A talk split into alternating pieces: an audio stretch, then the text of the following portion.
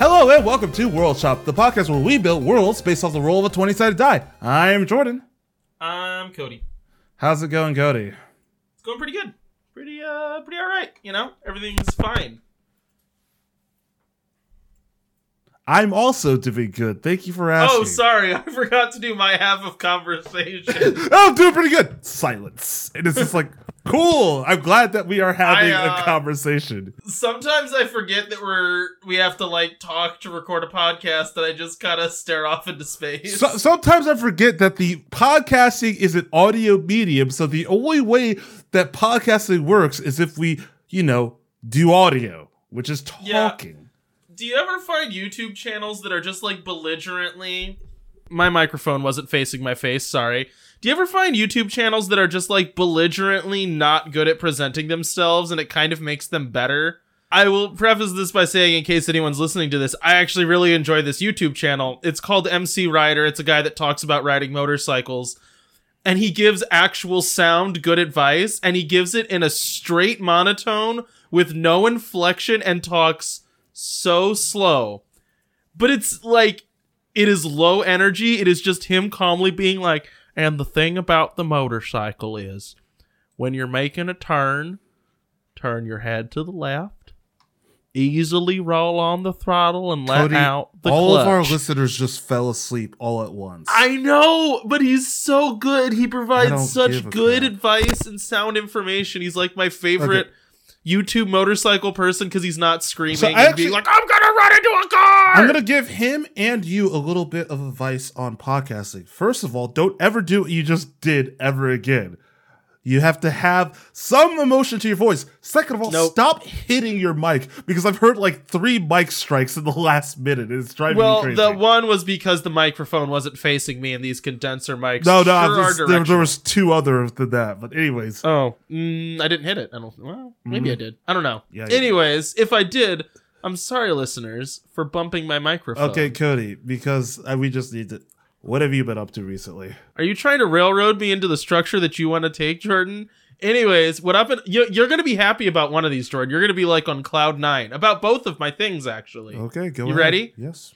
Ready? Yes. Been watching Psycho Pass again.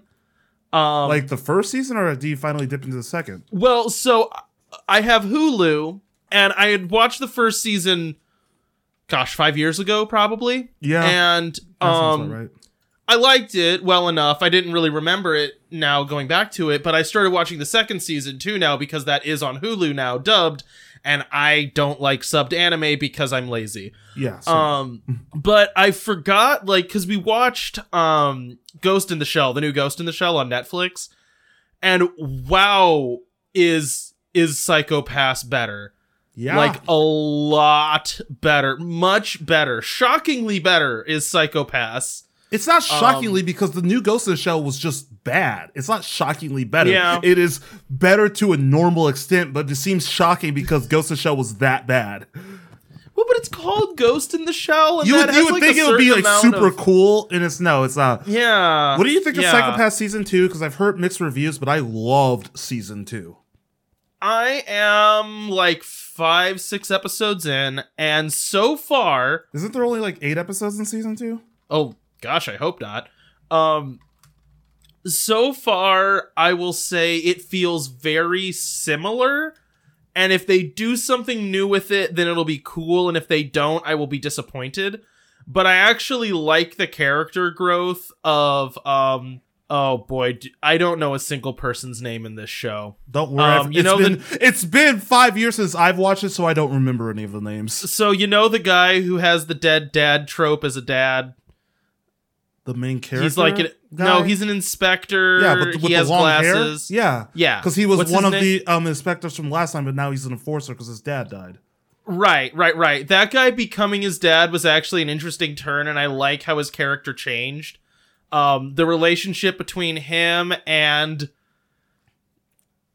girl protagonist, whose name... Yeah.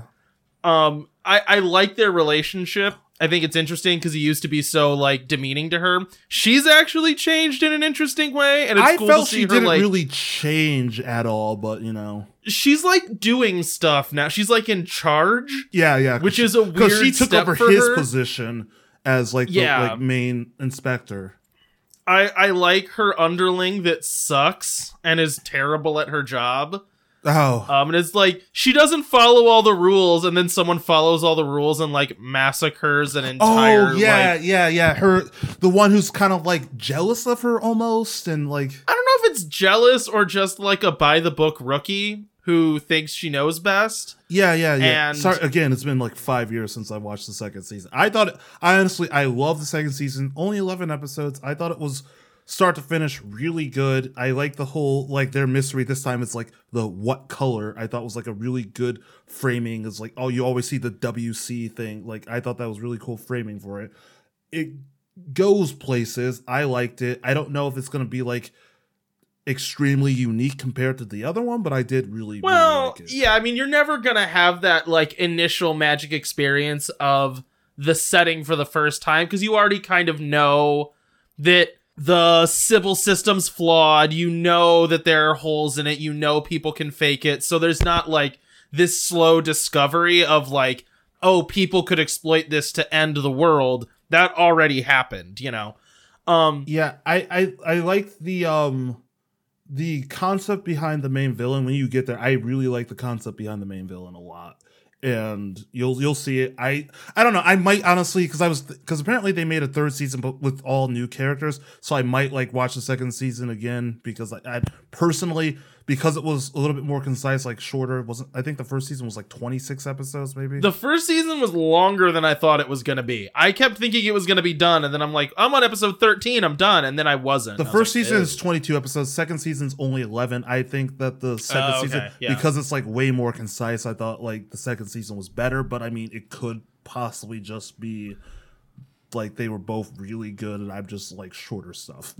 Well, and something I was thinking about, I was talking about this with somebody earlier today, is like building suspense and building stakes.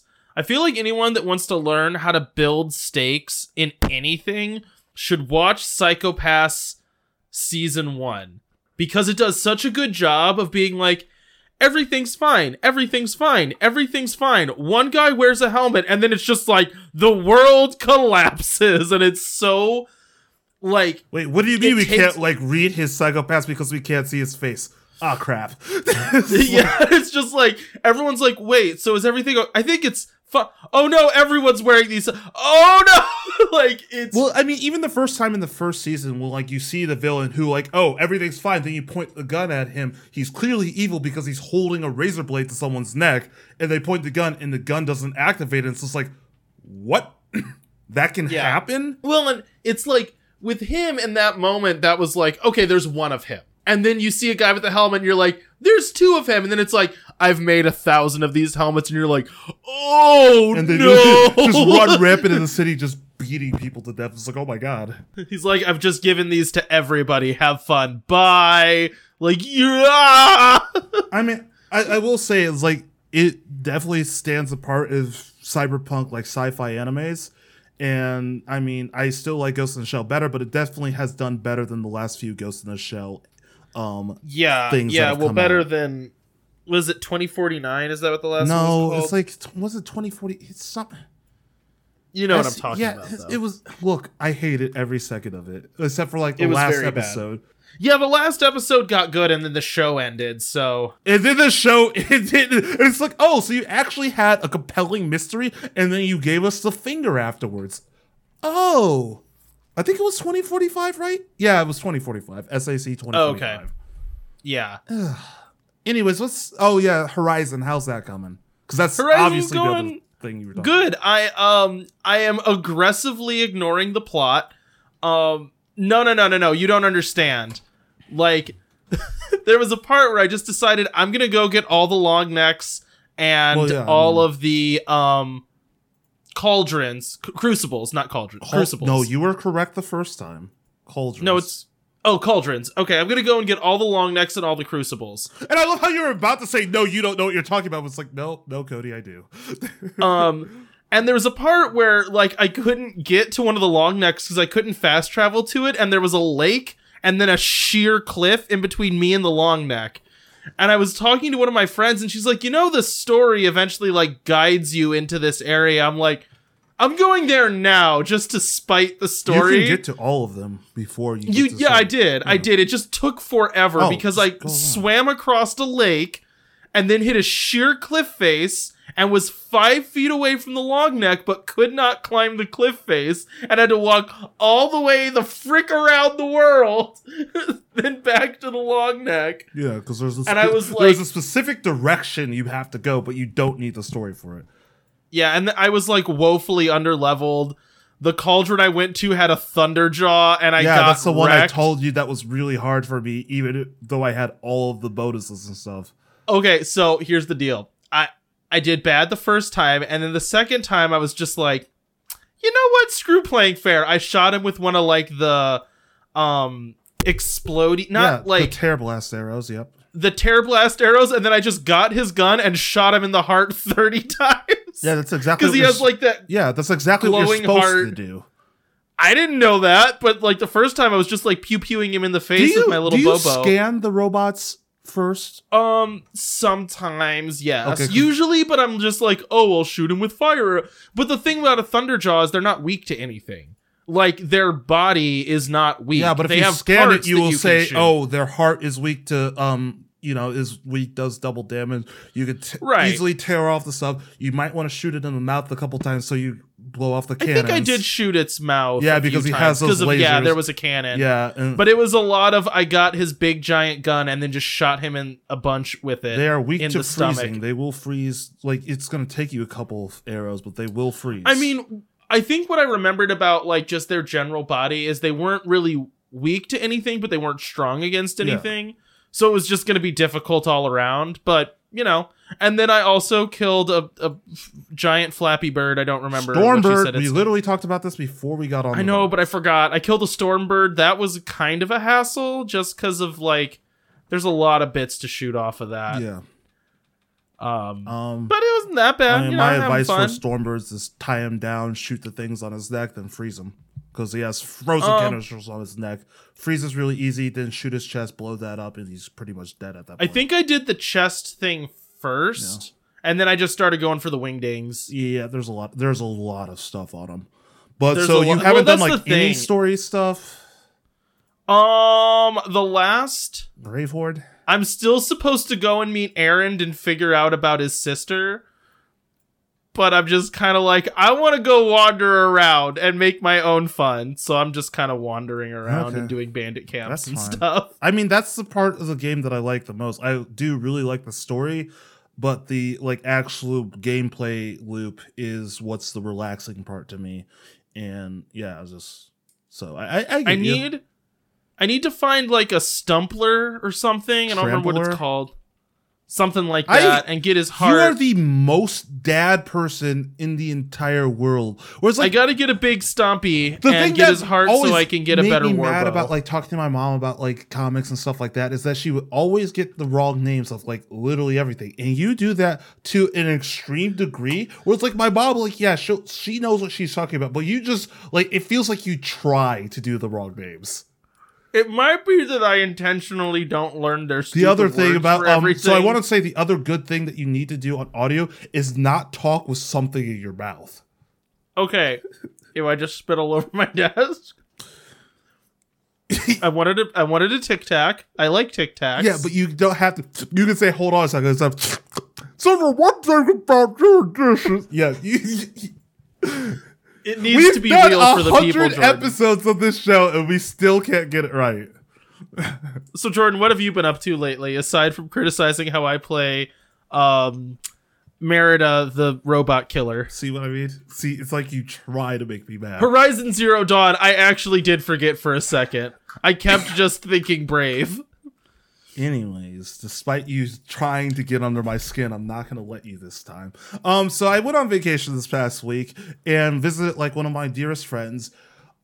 So I have no other friends who like to watch horror movies or anything like that other than you. But like, I can't watch a movie with you from thousands of miles away. So, well, it's not thousands, it's like hundreds. I don't think we're thousands of miles away. We're really close. Well, I will tell you, we are about 4.5 hours away. But so, like, I went down, and this is like my horror movie friend, and so we watched 4 freaking horror movies over my vacation. Oh, I will say, well, which 4? They were varying levels of good or bad. We watched the first one. We watched Mara. It's on Netflix. It's like sleep paralysis and in your sleep paralysis, like pretty much an older version of the girl from The Ring will come and get you. It's like this demon called Mara, but she's like this really tall thing, like does like the weird crawl like Samara from The Ring, which if you can see it, I do have a painting of Samara right behind me. One of my favorite horror movies. But yeah, so that one, they do like the thing with sleep paralysis where like they go out of their way to make it scarier than it needs to be, even though sleep paralysis is already really scary. And like, because I have sleep paralysis, like, you know, relatively often, like I did research, I know a lot about it, and all this, like most of the stuff they presented about sleep paralysis in that movie was just wrong. It was just blown out of proportions and wrong. And I'm sitting here, it's like, you gotta take some liberties when you want to make it like scary. yeah, when I'm feeling sleep paralysis, my eyes snap open and I'm like, I'm doing all of this moving around. No, you're just making it all like none of that. Yeah, anyways. And then, so we watched Mara. Then we watched this movie called Wretched, which is like this kid like is living with his dad over the summer to help his dad with his like boating business. And next door, the neighbors, like the neighbor, like lady next door is kind of like something's weird about her, and she's like, you know, trying to like kill her own child, but turns out she's possessed by a demon and trying to kill like steal all the children's souls or something like that. And I actually thought that one was decently good, but then they did your like cliche ending where it's just like, okay, whatever, where it's like, oh, is this character now possessed because they're staring at the camera like really darkly? And it's like, but how would they be possessed when the like the demon witch thing got burned in the end? Don't know. Yeah, they I kind of sometimes like and sometimes don't like that. Like, ooh, we got you. Yeah, the demon's not dead ending. It's always but it's so typical now, where it's just like, I'm tired of it. Like, find another way to scare me than having them like stare at the camera. It's like, are they the demon? Oh. And then we watched The Turning with Finn Wolfhard from Stranger Things. I'm sorry. What's his name? Wolfhard. I didn't want to say Wolfhard. Okay, it's Wolf Heart. It's not heart. It ends with a D, you idiot. Okay, no, it doesn't. Shoot, it's Finn Wolfhard. It's Wolfhard. No. Yeah. I think it's pronounced Wolfhard. Oh snap! I was right again because I know what I'm talking about. Unlike you, Wolfhard. Hang on. Wolfhard. It's not Wolfhard. It's not Wolfhart. Because it has a D. I want to know how to pronounce his name. Or you can not stop the show dead in its track to be proven wrong. No, I really need to know this now. Okay, go ahead. Sorry, I'm listening. I do love this thing. So anyways, it's Wolfhard. It's like, no, you're wrong. I might have pronounced it wrong the first time. I will admit, maybe, but it's not heart. I will say that. Well, I am wrong. Yeah, I love that you do that to me all the time. It's like, no, you're wrong. It's like, wait, let me look it up. Oh crap. So, anyways, Finn Wolfhard, yeah. God, I hate you so much. But the turning, it was fine. It was fine. It was just like, it wasn't bad. It wasn't good. It was fine. And it did the ending where it's just the ending didn't make sense for the rest of the movie. And you could tell they were trying to like scramble for something special at the end. And maybe like ran out of ideas or budget, but it just didn't. It wasn't good in the end. The rest of the movie was fine, but just wasn't.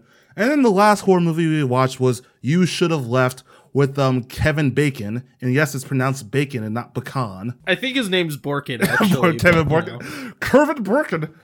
Kevin Bacon. I thought it was really good. They had, like, the concept of the haunted house was a lot, like, it was really interesting and more interesting than your normal haunted house that they just throw at you. But it's like the one where it's like, he's like, you know, an older man dating like this young actress, and like to get away from like the hustle and bustle of like her acting job, they go to this house in Wales, and it's just like all this weird stuff starts happening, and then he notices that the house is bigger on the inside than it is on the outside, and then just more weird stuff happens, and just like the actual haunting stuff I thought was like actually pretty cool. It was like you go down this hallway and they're like all the doors are, it's like they did the Scooby Doo thing where you open a door, you walk through, you come through another door that's on the other side of the hallway, and it's like, wait a second.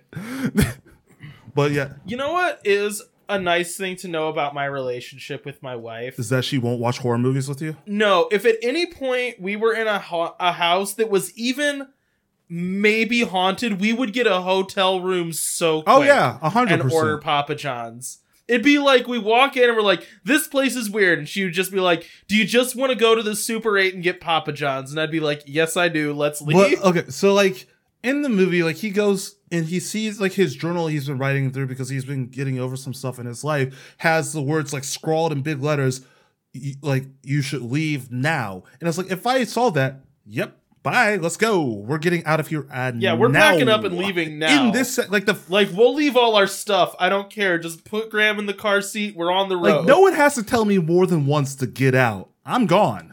Because here's the thing. Has there ever in the history of forever been a haunted Panera Bread? No, there hasn't. So, well, just thanks for ruining the story I've been writing for the last few months. Is it about a haunted Panera Bread? Yeah, that's the joke. That's the joke I'm making, Cody. Yes. Oh, well, I mean, if you want to write about a haunted Panera Bread, that's fine. Thank you for just, like, killing that joke completely. Thank you for just, like, bending that joke over and just shooting it in the head. It's like, thank you. Anyways, so yeah, I've been watching a lot of horror movies. Still trying to watch Twin Peaks. Second season definitely so far isn't as good as the first. I forgot you were watching Twin Peaks. It's great. Yeah. I still like it, but the second season is definitely a lot weaker so far. Takes a turn. I'm only on like episode 5 or 6 of the second season. Yeah. Gosh, I gotta. Murderer has not been revealed, but I heard it's at about episode 7. Oh right, because it's weirdly halfway through season 2. Not even like half. It's like a third. It's weird. Yeah, that show got strange because people just wanted to like chill in Twin Peaks and not like have it be dangerous, you know, so they just kind of had to wrap up the scary part and then have it be like a nice little town. Yeah, but that's not the point. It's supposed to be like this weird like supernatural happening over this nice backdrop, and that's the part I liked about it. Right, yeah. It was supposed to kind of have a duality to it, and then I think in season 2 people wanted it to be a soap opera, so they started trying to get rid of that duality. Yeah, it is very, very soap opera-y in this season so far. It's like soap opera with some weird stuff, like the Nadine, the one-eyed lady, like she goes into a coma and now she's reverted to like a teenager, and she also has super strength. Oh gosh, she also has super strength for some reason. Oh man, you're making me remember so many things. Access and adrenaline, because he's like cheating on her, right? Like he's like kind of having an affair. Yeah. Ed like is in love with Norma, like he was her first love, and then like he like. Because she cheated on him first, he ended up marrying Nadine, but then he still loves her. And so, like, behind Nadine's back, they're kind of, like, together. And then her husband just got out of jail. It is a soap opera. It is 100%. I am watching a soap opera with horror. I am watching Passions. I am just watching Passions. And that was not an accident on David Lynch's part. Like, he kind of did that on purpose. Because there's like a soap opera in the background of the show, like the backdrop of the show. There's a soap opera that playing every in the character is seen watching at some point. Yeah, so I mean, it makes sense. Like it's an understandable thing that he was doing. But yeah, I forgot how weird season. I forgot about what's her name being like super strong. Oh, because she was like nutty before that, right? She was like crazy about curtains. Yeah, she wanted to have the completely silent curtain runners was her thing. Yeah. Yeah, and she was, like, having a manic episode as she was, like, swinging curtains open and then shut. She like, tried to commit suicide because her curtain, like, patent idea got declined. And so she took a bunch of pills, and that's how she got into the coma. And now she's a superhero teenager. Super strong teenager. Yeah, like, right. It's really confusing. Anyways, if anybody wants to watch Twin Peaks, please go watch Twin Peaks. It's very good, but very bonkers. But yeah, that's all I've been up to is horror movies and that. Anyway, so Cody, what was last week? We're doing a continuation. How do you not know this? Well, I did Grape Ape and you did like something else, man. It was a lot more than what I did. It was complicated. There was societies. It was like a kind of parallel Earth, wasn't it? Yeah, you got one thing right. Yeah, okay, I'm remembering now. Yeah, it was like a parallel Earth thing. Okay, so Cody, you did your. So we were doing long form worlds where we spend two episodes building one world each, and so Cody, you did retro futurism with like this different planet and like all the. Because I forget how it got there, but the plants and everything have like a purplish tint to them, purplish hue. One island is closer to a sun that emits light, okay, where it would be beneficial for the chlorophyll and plants to be purple. Your sentient race is like a pretty much a purple humanoid ape-like thing. Yeah, I mean humanoid in that they're bipedal. But you pretty much you've set up the flora fauna, but you never really got into the society. But what mine was. No, didn't touch society. That's what mine was supposed to be was more of like a like an alternate Earth where we have, multiple different continents split up with humans living on each of them. But also in this alternate Earth, they're like behemoths and like leviathans and other creatures that like you would hear in legends, but they actually exist in this world. But so you did retrofuturism, and then I am kind of doing the Age of Exploration, and that's kind of where we left off last week. So if you want to know what's going on this week, please listen to last week's episode. And yeah, I really don't want to go through my whole world again because as Cody forgot, a lot went into it. I forgot the like hook of it was if there's like not exactly magic, but Bigfoot does exist. Cryptoids that really exist, doesn't but play not magic. Too much into it other than the fact that like you're exploring. I more or less for this one specifically tried to do like a kind of a D&D background, like. If you're going to play a game in it, you could pick what different society of people you were from, like you're exploring, and like there's going to be these monsters and stuff. So, but I don't want magic because, yeah. Anyways, Cody, dice roll. Oh, yeah. Geez. I forgot how to do our show. You are probably going first. It's been so long. That'd be good. I would actually really like to go first. Yeah. Unless you. I rolled a 4. That's funny. I rolled a 3. That is really funny. Going first. You I set the bar really low and you just stepped right over it. Right. Okay. Now the question is, what kind of lo-fi music to chill to do I want to listen to while doing this? I don't know. Listen to Sirisu. What's Sirisu? Just listen to Sirisu. Seirsu, I think. Oh, I think you've told me to listen to this before. You're welcome, Ryan. Anyways, go on, Cody. Are you just plugging your friend to me right now? Yes, is that what's happening? What's happening? Okay, let me scroll through my ridiculously long notes. All right. This micro reel is called Early Society and the Exodus. Welcome back, future geniuses. We warn you, science can be cruel at times, and so can nature. It can be vicious and cruel, so our younger geniuses may want to avert their eyes. The bubble car parks in the purple-white forest near a small fire. Around it sit hulking purple figures holding clubs and eating smoking meats and roots. Ew. The scene is what any young viewer might imagine their ancestors would look like. Then into the clearing limps a smaller purple ape. She carries a spear with a stone tip and drags her latest kill. The other ancient ancestors look on with blank and hostile faces. With no warning, there is a cruel and alien shout. The larger purple ape leaps forward with his club. The fight is short and bloody. The smaller and wounded ape with a spear is afraid and tries to use her spear to defend herself, but the larger ape swaps it aside and beats her to death. As I said, junior geniuses, the truth of our origins is sad and cruel. We found many fossil records that indicate many early purple apes killed each other with rudimentary weapons. There have also been many... Whoa, I'm sorry. I love this part of the show. I just scroll a page. Like, it gets cut out every time, but I love this part of the show where it's just like silence. You do a weird look. It's like, I don't know what I just wrote. There have also been many correlations with smaller and weaker apes being found with more and more advanced tools. Notice in the scene you just saw how the wounded ape carried a weapon with a stone tip. This seemed to be this trend. Stronger, larger purple apes regularly conquered their better technology from those apes that created them. We also see evidence of territorial conflict between tribes. But it was not all violence at this time. We have found some simple pictographs, even evidence of fields or agriculture. These seemed largely to be areas where anything that was not food providing was removed, but we were learning.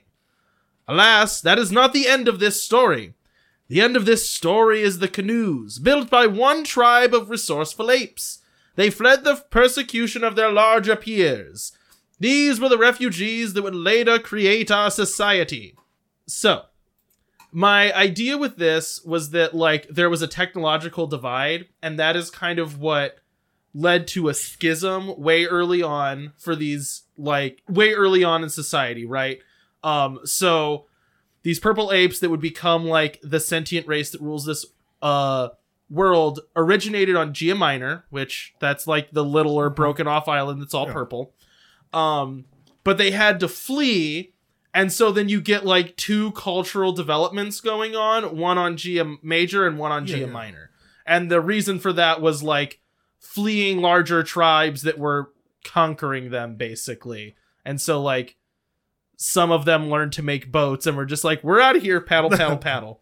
And that is the end of early, and at this time this is Stone Age level stuff, right? Yeah, so they had fire, they had stone, they did not have wheels yet. They maybe had levers to move rocks, maybe. And really basic agriculture, but most of it was hunter-gathering. Basic machines ramps and pulleys and stuff like that. They didn't have wheels yet. The wheel was not available. So this was no wheels, but maybe they figured out if you stick a stick under a rock, you could lift it with a stick. You know? I will say I am paying extra attention because before we started, Cody, you said you got dark, and it's I'm surprised because usually I'm the one who gets really dark. And yeah, I thought the scene of an early for this race of people, an early person murdering another one because it was weak was pretty brutal. That's just survival of the fittest, my man. Right. It's just as dark as what I just said was. It's just what happens. Anyways, are you ready for this jelly? I am. All right, here's my part. Hear ye, people of Silvale. Any man or woman who is able-bodied, King Bertram needs you to volunteer. As the scientists have found, there are lands outside of Silvale. Join the King's Holy Crusade and help discover new worlds. We must spread the prosperity of Silvale to all avail. King Bertram needs you. And this next part comes from Osin the Scholar. It all started with ideals of grandeur by our great King Bertram. He gave into what the thinkers of our time were saying and even accepted them into his court. They told him what everyone already knew. First, Vale was not the center of the universe, and second, Silvale was not the only continent of Vale. We, the people of Silvale, were only a small part of something much larger. There was more to this world than what was right in front of our faces. To King Bertram, this didn't make us more small or insignificant. This only elevated Silvale as the holy inhabitants of this world. Of course, instead of wanting to explore Vale in order to further our understanding of the world, King Bertram wanted to conquer any newly discovered land and claim it for his own posterity. His ancestors boasted great feats such as eradicating dragons and claiming treasures from volcanoes, so Bertram wanted to be the next great king by spreading the lands of Silvale to the entire world. Anyone with half a mind would see this as an issue. We would be potentially damaging the rich histories that have been previously hidden to us. To think, if we could have studied the dragons and the thin apes, we could know where these great behemoths came from, and even where we truly came from. Knights had previously explored further south and found that our green verdant land stops dead in its tracks to reveal a harsh desert filled with giant lizards. Those knights tried to travel to the desert to bring back bounties. They wanted to hunt more behemoths for the glory of King Bertram, but they never returned. What could have been in the desert to prevent their return? The possibilities were endless. The other scholars agree that there could be something even greater on the other side of the desert. The opportunity to discover new lands had the intellect community itching to explore, but King Bertram had other ideas. The king has been recruiting troops by the masses. The more people, the more land that can be covered. Of these people, some have been trained to sail on the king's fleet, while others work as infantry to penetrate the seemingly impenetrable desert. The great seas to the east and west must yield something else, but the waters are dark and ominous. Some even rumor of monsters lurking from the deep. If there were behemoths in the plains and basilisks in the deserts, why wouldn't there be leviathans lurking in the deep? Those of the king's old religion believed that God was warning us not to cross into unknown water, but Bertram wanted to push forward, ignoring the warnings of prophets from the past. Unlike kings before him, Bertram only loosely holds to the old religion, taking the priest's advice with caution. Bertram's true goal is to take this world, so he is willing to do whatever it takes, even if it means crossing the Holy Order or sending a fleet to traverse the seas of Zella and Inra. But what does he have to worry about? He is not the one who is at risk of any danger. The king will sit on his throne and await reports from his brave but stupidly loyal soldiers. Explorers and scholars have been joining the king's fold, greedily grabbing onto the bone that Bertram has tossed them. They all jump at the chance to be the first to voyage across the great sea and find new lands. They will be his navigators into lands unknown. But behind the king's forces, there are those who want to explore the world without the ideals of domination. They do not follow the king's order and do not want to give the unknown lands to him. They have garnered respect from their own crews of fearless explorers and have hopes that one day they will be the ones to explore the edges of Vale. One day we hope that others will rise despite being choked by the king's shadow. And so that's kind of my first part. Kind of just like the start of it where it's like the king's like, you know, realizing that there's more out there and, you know, sending like troops and boats to kind of discover what else lies behind the seas and down south. You know, I feel like our worlds took like an oddly similar tack here that I was not expecting. But anyways, okay, here's my section 2. I just clicked on the there it is. Okay. I got too many tabs. All right, this is Micro Reel 2, the Techno Revolution. Actually, I guess this would be Micro Reel 6. No, it would be 5 because I only did 3 Micro Reels left. Micro Reel 5, the Techno Revolution. Welcome back, Junior Geniuses. After our dark beginnings, those fleeing purple apes would go on to found a great society. The bubble car flies over the water to Gia Major, where a city is being built. Purple apes stick out in their new environment, but more so does the massive city built of stone and bronze. This might seem small by modern standards, but at the time, the 10-story buildings and monuments seemed wondrous. All over the city, purple figures could be seen building and trading. Chips of metal are exchanged for goods as farmers sell crops and smiths sell tools. The rhythmic sound of drums made of gleaming metal fills the air. In the heart of the city is a wondrous and massive bronze plate statue with glowing eyes. These were the first geniuses, future geniuses. You see, they learned to refine copper, which made new tools possible. But more importantly, they discover what happens when these new metals came in contact with magnetic rocks. Electricity! This birthed our darkest age. Thousands of years passed, and we learned to heat new metals and create amazing new things. With this, our confidence and civilization grew. Outside the window of the bubble car, time begins to speed forward again. Metal takes on a gray hue, and all the while, the glowing statue in the center burns its electric glow. Soon, there are streetlights. The bubble car takes to the sky and flies high. Soon more cities can be seen rising up all over the landscape. Mechanical devices tend large fields and the landscape becomes more uniform.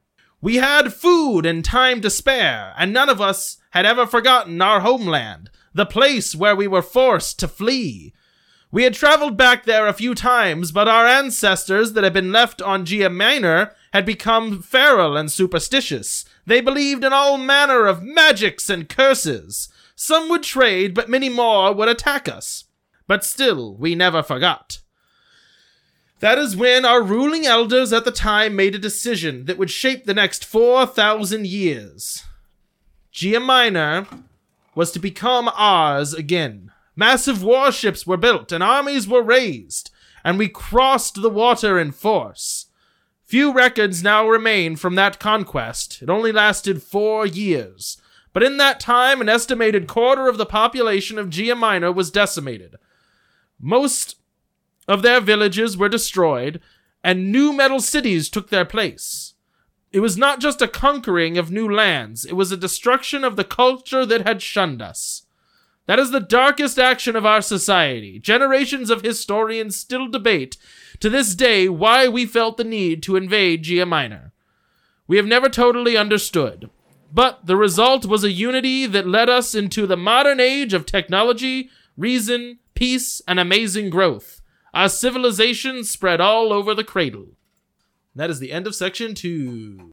Interesting. So when does the nuclear bomb hit and they all just disappear? I'm waiting for it to get, like, actually dark, man. I thought it was pretty bad that they went back and, like, destroyed the culture that was just different than theirs. I mean, it's what we did. Like, totally and successfully, we're just like, well, we want Gia Minor back. It's ours now. I mean, we wanted America. It was ours now. We're just repeating the darkness that's already been handed down to us. Okay, so here's my Society History Part 2.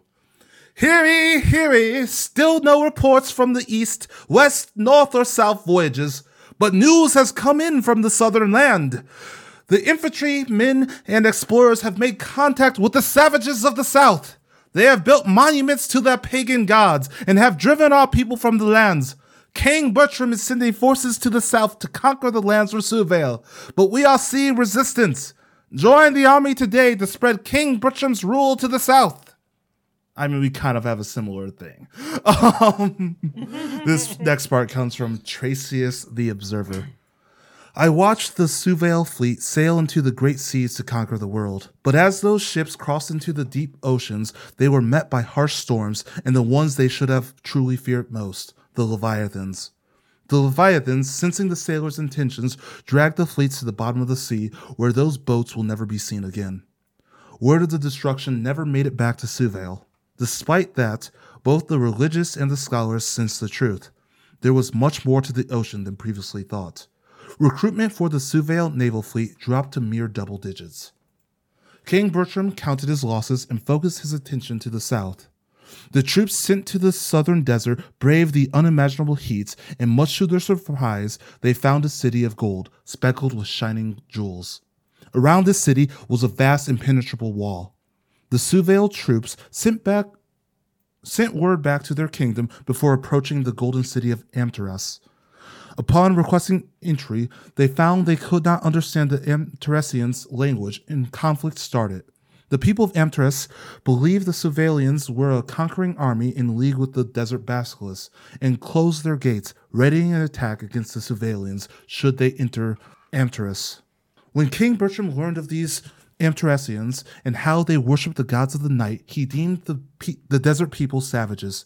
To the king, it was his destiny to conquer the city of gold for Suvail, taking it away from the pagans who dishonored his religion. Amteras would be Suvail's holy land. Conquering these people will be the first step to growing the Suvail kingdom into an empire. The city of gold held strong, as they were used to battling the much larger desert behemoths. Holding off an army of humans came easy to the Amteresians. Through their resistance, a seemingly endless war was given life. As Suvail fell deep into the war in the south, something unexpected happened. A ship from the struggling naval fleet returned with proof of another land. They brought with them flowers and animals never before seen in Suvail. This not only sparked new interest in the Suvail Navy, but also gave rise to many privateers and other independent explorers. The race was on to finally discover the new world. Out of the many who would try to explore new lands, there were those who stood out amongst the rest. Eventually, these individuals would come to be known as the Eight. Each of them took a small crew of people and set off in a different direction. Captain Willem Douglas sailed across Zella, braving the dark depths, and landed on the eastern shore of Truvail. Manuel Gis, Suvailian holy man, followed suit and crossed Zella, only to find himself on the southern continent of Edia amongst the Krems. Mariah and the Cold Water Pirates traveled north to Avail, while her former mentor, Suvail Naval Captain Carlisa Thorpe, sailed south to the southern ice cap. Captain of the infantry units Slavin Dirk led the crusade against Amteras, while a small rogue unit accompanied by historian and healer Mesa Arya snuck past the war in the desert and found the great rainforest of Seleucia in the deep south. Finally, King Bertram's identical twins, Serpic and Tarn, after hearing of Willem Douglas's success, sailed across Inra to find themselves on the western shore of Trouvale. These 8 people became the corner posts of the Age of Exploration and what opened the world unto itself. But unlike the king's beliefs, they are not the sole importance of this planet of Vale. And that's my second part. I like your world better than mine. Why? I like explory pirates. That's fun. Yeah. I just also like the idea. It's like, because, like, you know, we have our stories of like Columbus and Magellan and like the like first explorers, and like they were like the big names that everybody remembers. But I liked having like these 8 people be like, you know, what kind of sparked it and like being the change of the world and the start of the true Age of Exploration. So yeah, no, I like that better. Okay. I like your world better. Well, thank you. That means a lot. All right. As much as I hate you, every compliment means a lot. Modern. Okay, so this is micro reel number whatever. I've lost track. This will be 6. Modern day cities in the sky. We want to thank you, future geniuses, for watching the history of our world, the Cradle. We here at Technication cannot express our joy that we can help shape young minds and give all of you the tools you need to understand our past so you can guide our future. And now for my favorite part. When us lowly purple apes rise to the sky. The bubble car leaves the ground, zooming through the clouds. Then, as if by magic, massive platforms rise up alongside the bubble car. Some open air, others domed in glass. The first that rose up housed crops, or solar and wind farms. But soon others broke through the clouds, multicolored and beautiful, like a time lapse of a fleet of hot air balloons. In a matter of moments, the whole civilization rose above the clouds. Look at that, young ones. The result of anti-grav technology allowed us to lift ourselves far above the surface of the Cradle. We have finally flown the nest. The closeness to the sun and the ease with which wind can be harvested makes this an ideal way to power our civilization. Eventually, it was also decided that we would live among the clouds. There were some issues of vertigo, but this has allowed the surface of our planet to return fully to nature without our influence. The surface of the Cradle now serves as a natural park for us to explore and love. And maybe someday a new civilization will join us among the skies. Now, let's see what these cities among the sky have to offer. The bubble car flies towards a bustling domed city. A massive airlock allows the car to enter the city. Then it smoothly lands on a bouncy, rubbery surface. As the car cruises the roads, massive skyscrapers stretch high above the floating platform. Far overhead, hanging ropeways allow pedestrian traffic to glide over the cars. The floating city is built around a plaza ringed with restaurants, live entertainment, and arcades. Throughout the upper levels of the city, there are boutique shops selling all manner of toys and novelties. Purple people swing and climb up and down from the plaza to the shops and domiciles, and others get in their own bubble cars to fly out to maintain farming equipment or power. As you can see, we have truly achieved something wonderful here in our life in the sky. Automation, improved biological science, and safe power has created a time of prosperity for us children of the Cradle. But always remember, future geniuses are needed to keep society moving forward. Grow, learn, and discover the next home for our society. Look up, young ones. Maybe a life among the stars is next. And that is the end of the micro. I'm just imagining the Jetsons mixed with Grape Ape. Yeah, I mean, that's kind of what I was going for. Grape Ape. Was this, like, I like the idea of kind of like this retro future thing where everything's under glass domes and they have flying cars. And it's all like really advanced, like kind of automated technology. Although I guess in the Jetsons, it was also very corporate because like, didn't like George Jetson's company make widgets or something, you know? I don't remember. All I remember is they had a robot maid named Rosie. Yeah. That's literally all I remember. In the dog. It was basically the Flintstones in... Yeah, see, the thing was it was literally the Flintstones, but with different set dressing. I mean, I like the Flintstones more. That's why I don't really remember the Jetsons too much. I think I liked the Jetsons more, but I don't really remember. Yabba dabba doo. But neither here nor there. I like this idea of this like super advanced society that like are in these... I imagine them as looking like the platforms from Dragon Ball Z. Yeah. You know, the ones that are like... But I want them to be like broken loose and just kind of hovering around, you know? So in my head canon, the reason they have to be able to move around is so they don't shadow areas of the surface below and kill all the plant life. Yeah. Okay. So instead they would move constantly to allow sunlight to get to the surface, but you know, it would still also allow for, the platforms to like be able to collect solar energy and do everything. But yeah, that's my society. And then in the next section, it's not as much about the society so much as if I was to use this as a setting for an RPG, some ideas that I have for stories. Yeah, that's cool. Interesting. No, I like it so far. I really just like imagining Grape Ape, like just hundreds of them just walking around just like, hello, good neighbor. Yeah, I kind of have a twist in my next section. I think you'll like, so that they're not actually Grape Apes. Well, they're not literally made of grapes. Well, I know that, but like Grape Ape wasn't either. Yeah, he was. He wasn't made of grapes. Yes, he was. What? Are you kidding with me? Grape Ape was obviously made of grapes. What? Hold on. Now I have to test you. What? I just want you to know that I got you to Google, is Grape Ape made of grapes? Yeah, you're full of it. Yeah, I'm lying, obviously. You're full of crap. Like, literally, it's like, I don't know that much about Grape Ape, and you're sitting here like, oh, it's this. And you always do that thing where you think you know the most. Grape Ape made of grapes. Anyways, this is Society History Part 3. Comes from Eddie Toulon, Sylvanian scholar. Carlisa Thorpe was an extraordinary ship captain. She navigated the oceans with ease. Her experience battling the ocean leviathans gave her crew great confidence. Carlisa's skill and knowledge of the great ocean spread to generations to come as she became the true reason Suvale was able to find other lands with ease. The first crew to return was due to sheer luck. Carlisa, on the other hand, had skill. After hearing news that there were indeed other lands in Vale, she set off to the south while her former student turned pirate, Mariah, headed north. They thought of it as a friendly competition. Whoever found the more extravagant treasure was the one who would truly stand out as the greatest ship captain. Days turned into weeks. A few weeks soon turned into a month as Carlisa's crew sailed to the south.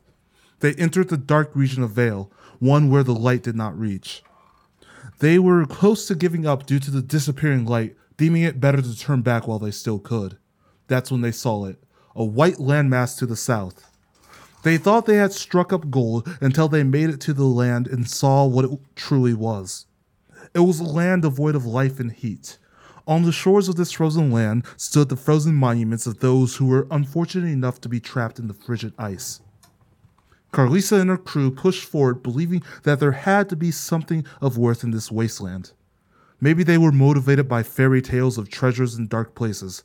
But whatever drove them to continue on would also be their doom, for they found nothing but dead frozen bodies, faces stricken with fear as they tried to escape the cold. Carlisa's crew tried to make it back to their ship, but they could not leave as the hull of their boat had frozen into the surrounding waters.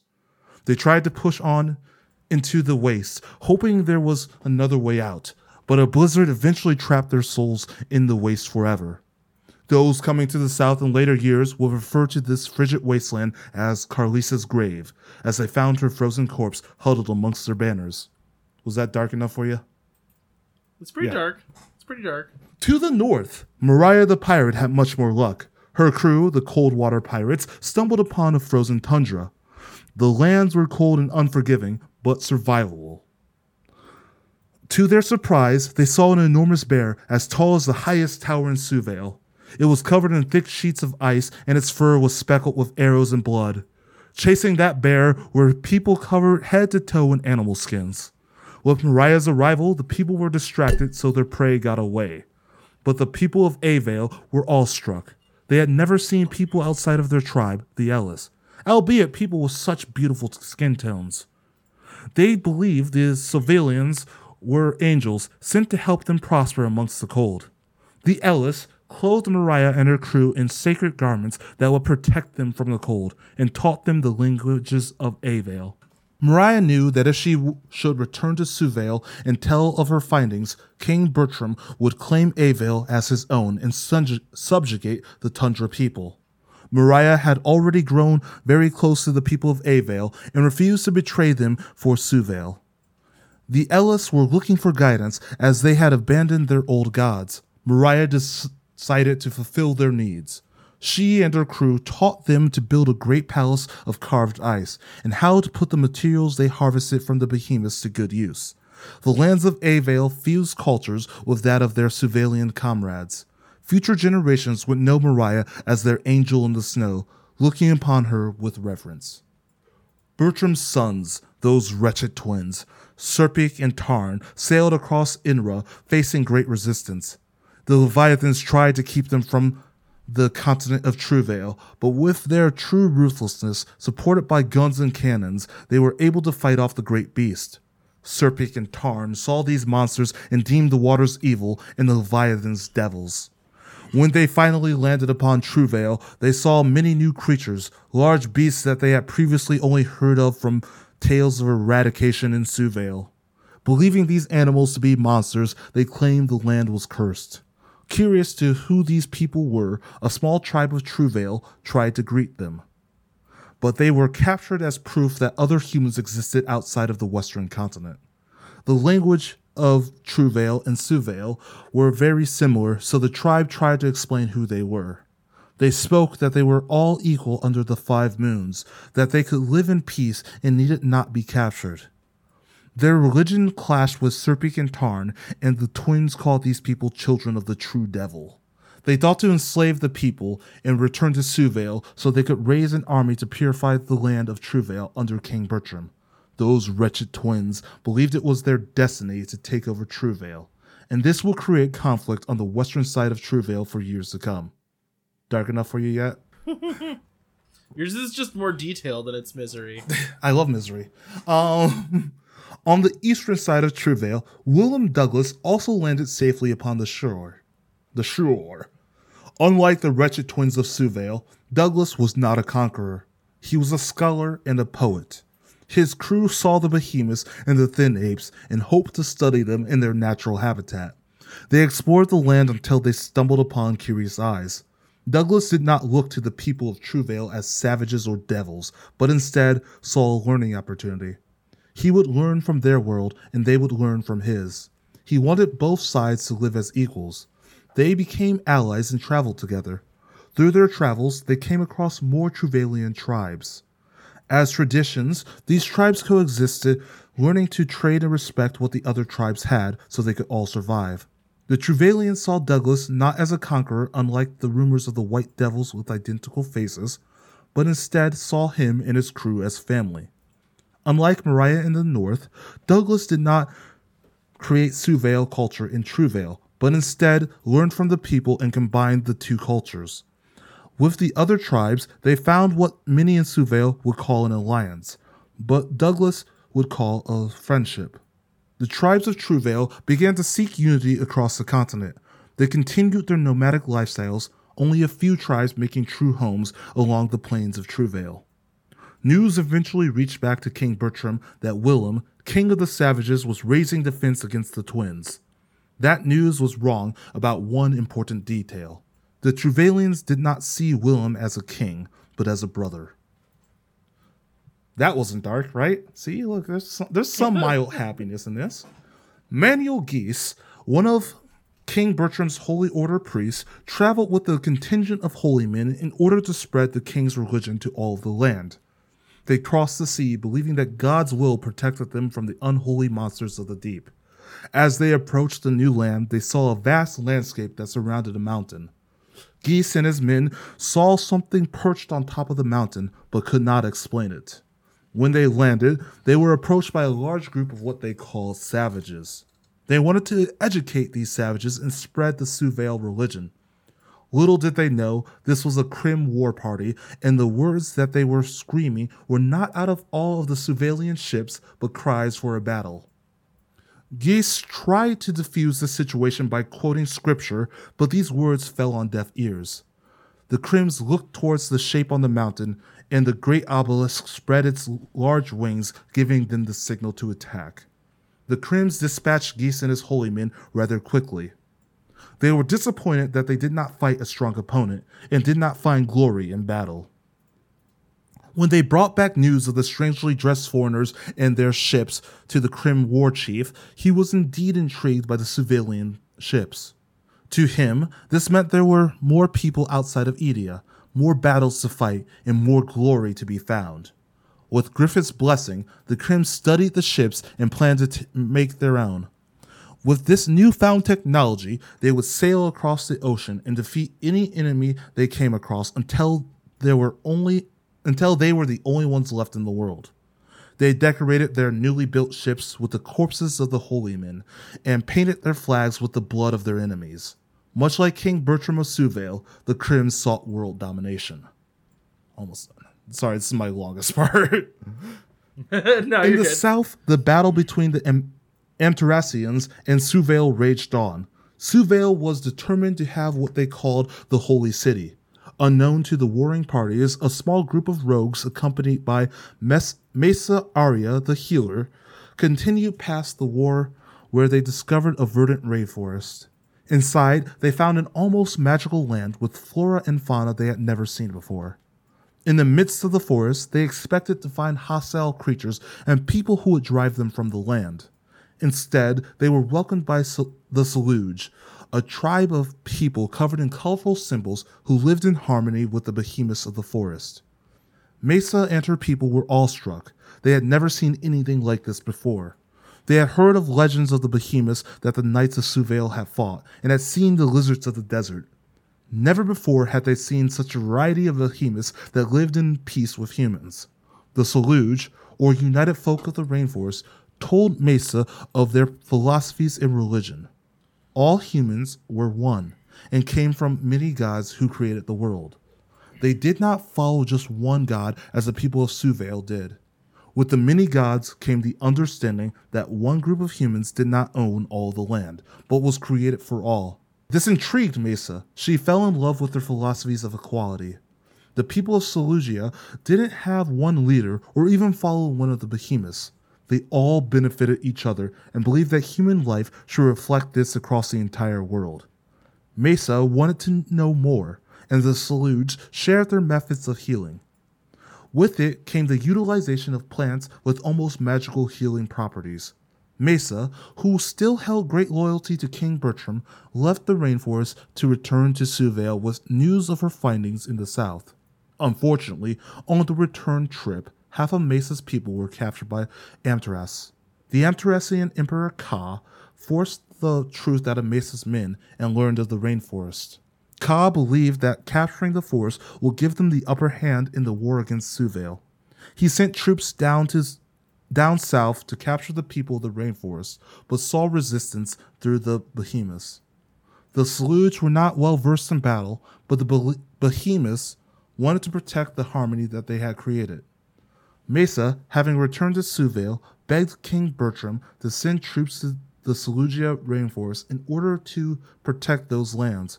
She begged the king to find harmony with Amteras and the Seleucia, as she had begun to believe was necessary for peace.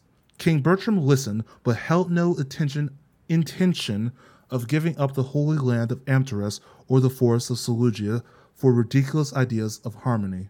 He promised to protect Seleucia, but held ulterior motives of capturing the rainforest and using the secrets to benefit Suvail. Now that the rest of the world knew of each other, things vastly changed. And that's my third part. How sentient are the Leviathans and Behemoths? I would say they are as sentient as the humans.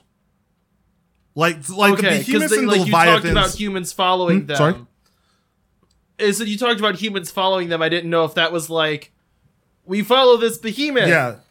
And the behemoths just, they're like, and they're like, that means we go to war now. Yeah, the behemoths and like, I would say like the Leviathans, behemoths, and like Griffith the Hawk are all like decently sentient. Like some of the other animals, like the thin apes that I mentioned, and like the lizards are not as sentient. What are thin apes? What are thin apes? They are Sasquatch. Oh, okay. I wondered if that was Sasquatch. Yeah, I wasn't sure. They're Sasquatch and Yeti. Okay, gotcha. Anywho. I like my part. Okay, so my last... I do too. Sorry. I was just curious about some of those things. Okay, so my last section, like I said, I kind of wanted to talk about how I imagine using this world as like a setting for some stories. So, I set up this idea that there was like... So I set up this idea that... the civilization that kind of ended up conquering the other one was on Gia Major, right? But originally they came from Gia Minor, fled, created a civilization, and then went back and conquered Gia Minor, yep. Right? So I like the idea that there's still some bad blood there. Like, ancestry is still traced, and there is still some resentment that one civilization wholly conquered the other. So, like... Right now, there is, like... I would say that my imagining is that the society would be fairly agnostic. Okay. But there's, like, a kind of pseudo-spiritualism of people that think that, like, this civilization messed up, maybe, and they shouldn't have conquered Gia Minor. And so, like, there are... Going to the surface of the planet is very common in, like, a recreational way. But that has also become as like a religious thing. So that is like one source of conflict is like this technology has advanced to the point where it's not damaging to the planet. But does that mean it's good that the people on this world have basically untethered themselves from nature? They just don't rely on it anymore at all. So they're not hurting nature. But does that mean it's good that they've completely abandoned it as a way of life? You know what I mean? And that was like the difference between Gia Major and Gia Minor. The other thing that I wanted to toy with, and I mentioned this briefly, and this was like me trying to do like histories written by the victor. The culture that was on Gia Minor had discovered and utilized magic and curses. That was real, but they got destroyed. So all of that was wiped away. But what it means is that somewhere buried in Gia Minor, there are ancient ruins with magical artifacts. You know what I like. From the society that was attempted to be wiped away, right? So, like, there might still be hidden enclaves of, like, magic purple apes, but they have to be hidden and pretend like they don't exist. Otherwise, they would be conquered. Because this was like a cultural cleansing that happened of a society that was built up around magic. And yeah, like there was this initial hostility of like, we were forced off the continent, and that's only vaguely true. Like again, it's history written by the victors. But it just meant that they developed in two very different ways. So I like this idea that magic does exist and was discovered and utilized by the purple apes on Gia Minor. But then that culture was totally burnt away. So, like, an idea that I would have to, like, run a game in this setting or, like, have a story in this setting would be, like, a bunch of, you know, people go on, like, their college trip down to Gia Minor to explore and then, like, fall down into these ancient ruins and find magic and are like, oh, my gosh, this whole culture was here and it was all gone. You know, so it's, like, that discovery that there was something else there. That was kind of lost. I like that idea because I like stories like this. It's like, oh my god, there's so much more than meets the eye about this world. Yeah. It's like suddenly the world kind of gets bigger because we've like the feeling would be like, we've discovered everything, right? Society has figured it all out. They're perfect, and then figuring out that there was this whole different path that was completely cut off. You know, so I think that would be like a fun that would be a lot story of fun to tell in this. Man, you should run a D&D campaign in this sometime. Right. Then, like, on the other side of this is urban exploring is really popular. So in the cities that were left. So they made these big floating cities, but they just left the ones down there, and those are all starting to overgrow. So I like that as a setting of like a post-apocalyptic city that didn't actually have an apocalypse. Have you been playing Horizon Zero Dawn? Well, yeah, I mean, like, yeah, you know, honestly, though, it's funny where I am in Horizon Zero Dawn. There is like, I am not near any buildings. Yeah. I've just been wandering through the desert, but yeah, it's like that kind of like, but not because of like a bad thing, really. It's a good thing that these cities were abandoned. It just is like a thing that people do now. Also, like a detail that I don't know if I like made clear, but I want to clarify is, the people in this world never lost their ability to like transit via swinging by their arms. Oh, okay. So yeah. You kind of, I remember you kind of mentioning something like that, like seeing them swinging on the buildings. Like there's like ropeways across the buildings, and that's like sidewalks as they just climb across, you know? So like climbing around these types of old cities would be very easy and like recreational. I do like the idea of a new sentient race evolving on the surface of the planet. You know what I mean? Like they go back down and they find like lizards holding a spear, and they're like, oh, I like that description a lot. Just like you see, just like, ah, crap. Shing. Well, like, you know, you like go down like, oh, you know, they're not really paying attention to it. That's not their day-to-day life. And then all of a sudden, you know, someone's on a trip and they get shot at with a bow and arrow, and they look over and there's like, it was awful. Just like, you know. A bipedal Lizphos. Yeah. And you're like, oh no, we're not alone anymore. That and I want aliens to attack this world. I think that would be fun. Okay. Just like I wanna have a Jetsons battle with like bubble cars and then like nightmare alien ships. I just think that'd be fun. These are all the things I want this society to deal with. Well, especially because this is a society that is largely at peace. So how do you have an invasion, invasion? You know, they've like their past exploits in war were like a source of constant shame, and they try to gloss over it, kind of. Like, if you notice, that section about the conquest of Gia Minor was really short because, like, the future, this, like, retrofuturism thing is, like, wanting to really gloss over how bad that was, you know?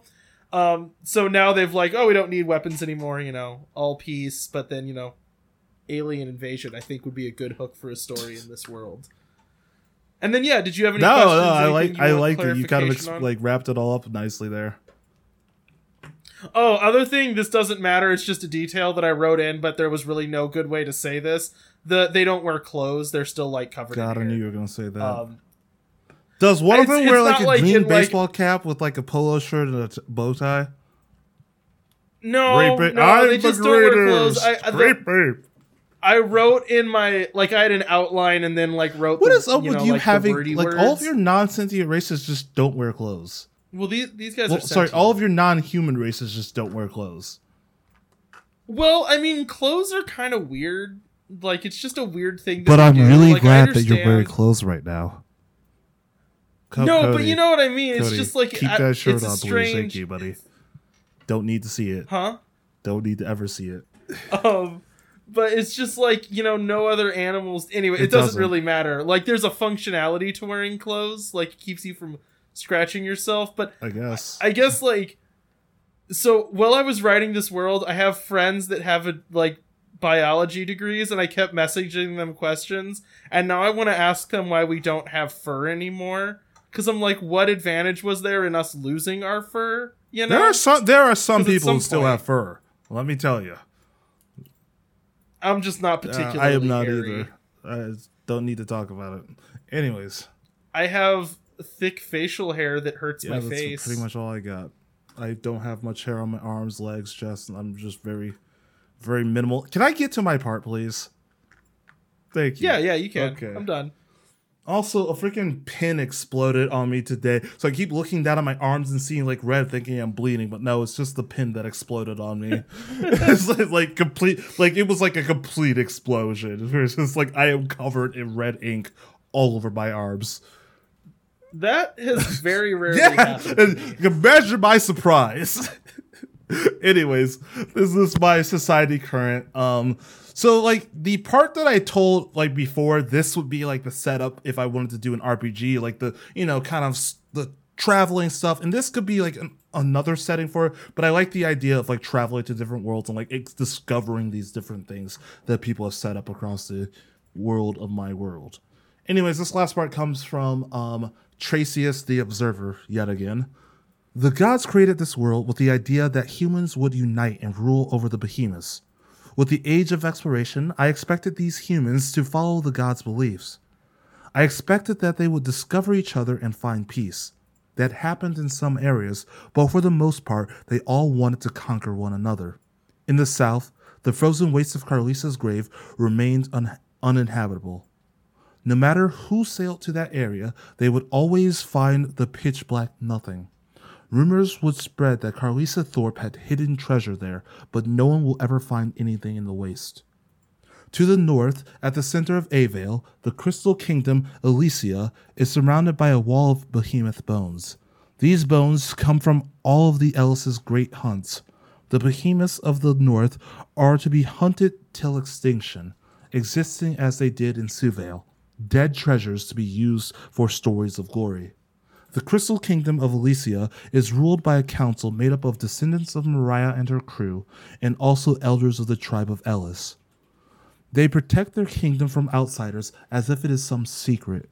Those who come across the Crystal Kingdom are either welcomed in under the condition that they will only serve the Ellis, or they are buried in the snow amongst the behemoth bones to never spread the word of the Crystal Kingdom. If you should try and escape, you should meet a similar fate.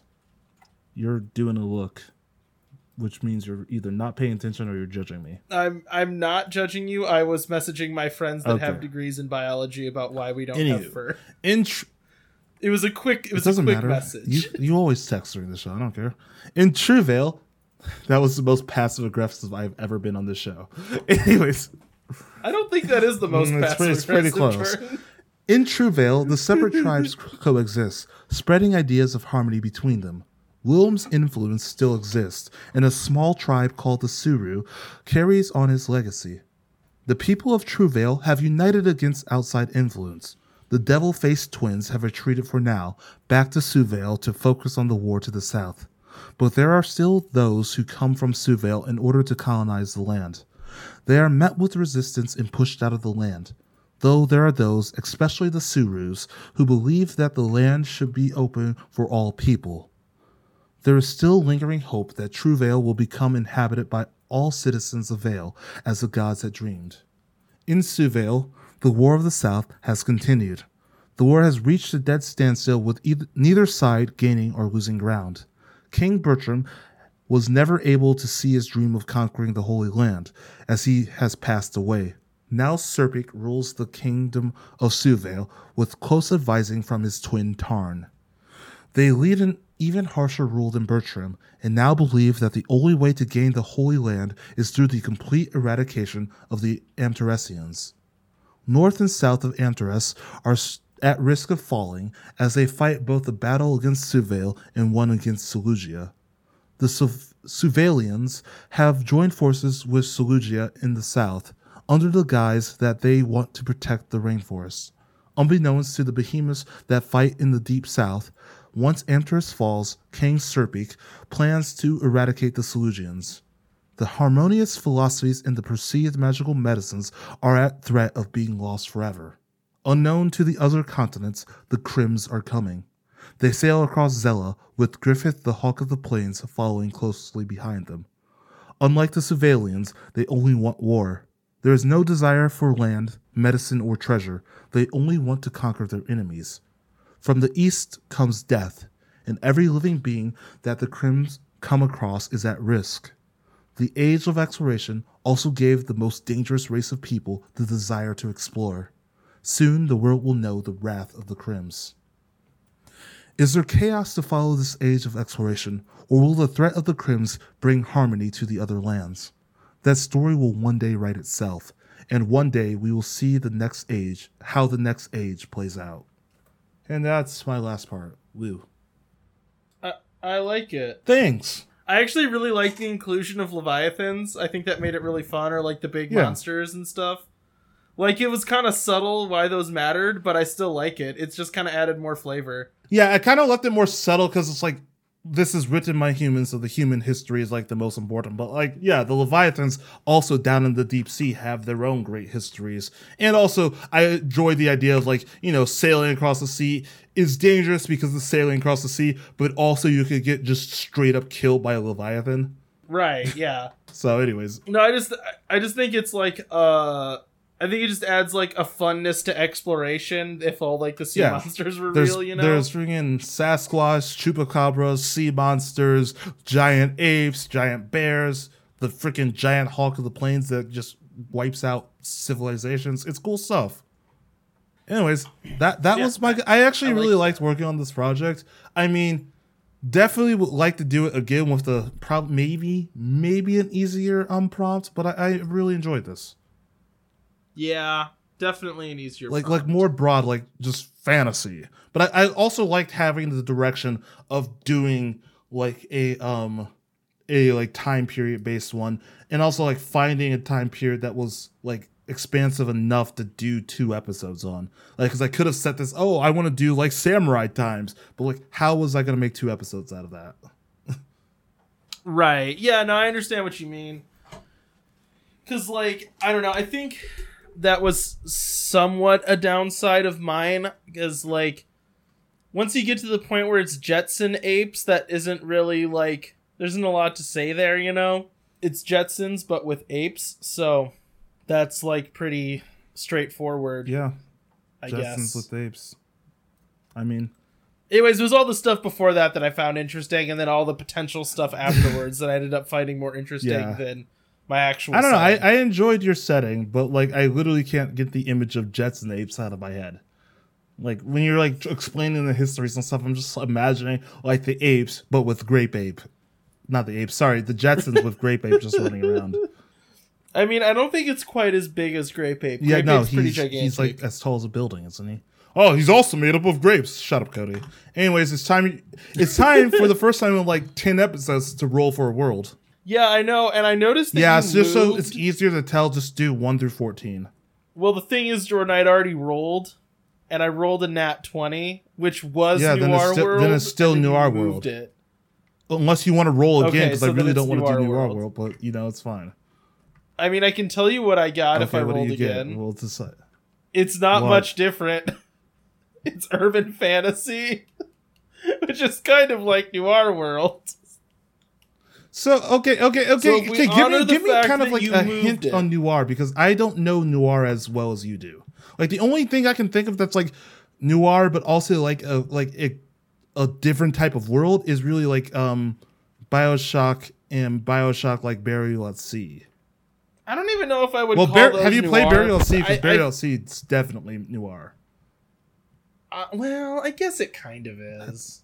I haven't played Burial at Sea. Oh, no. Well, Burial at Sea was like done noir because he's a private detective in and Elizabeth is now like the, you know, the femme fatale who like gives him the job that he needs and comes along with him. So yeah, it is. But like, what does she end up stabbing him in the back? Don't want to spoil. That's actually a really good point. Don't spoil it for me, because I do want to play that game at some point. I haven't done it yet. But yeah, no. So like, explain like what makes a world noir? Well, okay. So I'm trying to think of the right way, because noir, like film noir, is where like the term comes from, and that had a certain like set of tropes that I think maybe don't.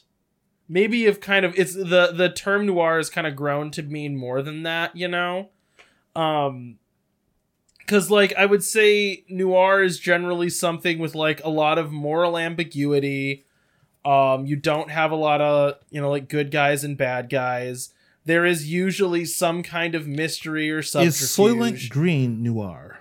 No, okay. I don't think. What's Soylent Green? That's like the weird. It's people, yeah, but right? Like he's a detective, like trying to figure out why this guy died, and like he gets this job, and like there's a lot of moral ambiguity, like figuring out the. Okay, like kind of, and then like in terms of style, like I think it's one that wants to have a lot of light and dark. There's a lot of juxtaposition in like the filming. There's a lot of Like the lighting's usually very obscured, and trying to think of the other way to put this. It's atmospheric. It's usually very slow. I also think that given the time, there is a certain, I don't know if sexism is the right word or just outright hatred of women that is like, the reason I'm not that I'm like trying to defend this. I just don't know if it's exactly the same thing. It was just like an archetype was that like women were evil and nefarious. I guess that's sexism. I don't know what else they would call that. I found it's better just not to like defend things. It's just like, yeah, no, it's probably sexist. Well, I'm not trying to defend it. That's not my point. I just don't know if it's like the same impulse. So like, give me some examples of like noir stuff that I like, because like I am kind of, because I don't know noir as much as you, so I'm kind of going in blind. Well, like have like noir movies that you may have seen. Have you ever seen Blade Runner? Yeah. Okay.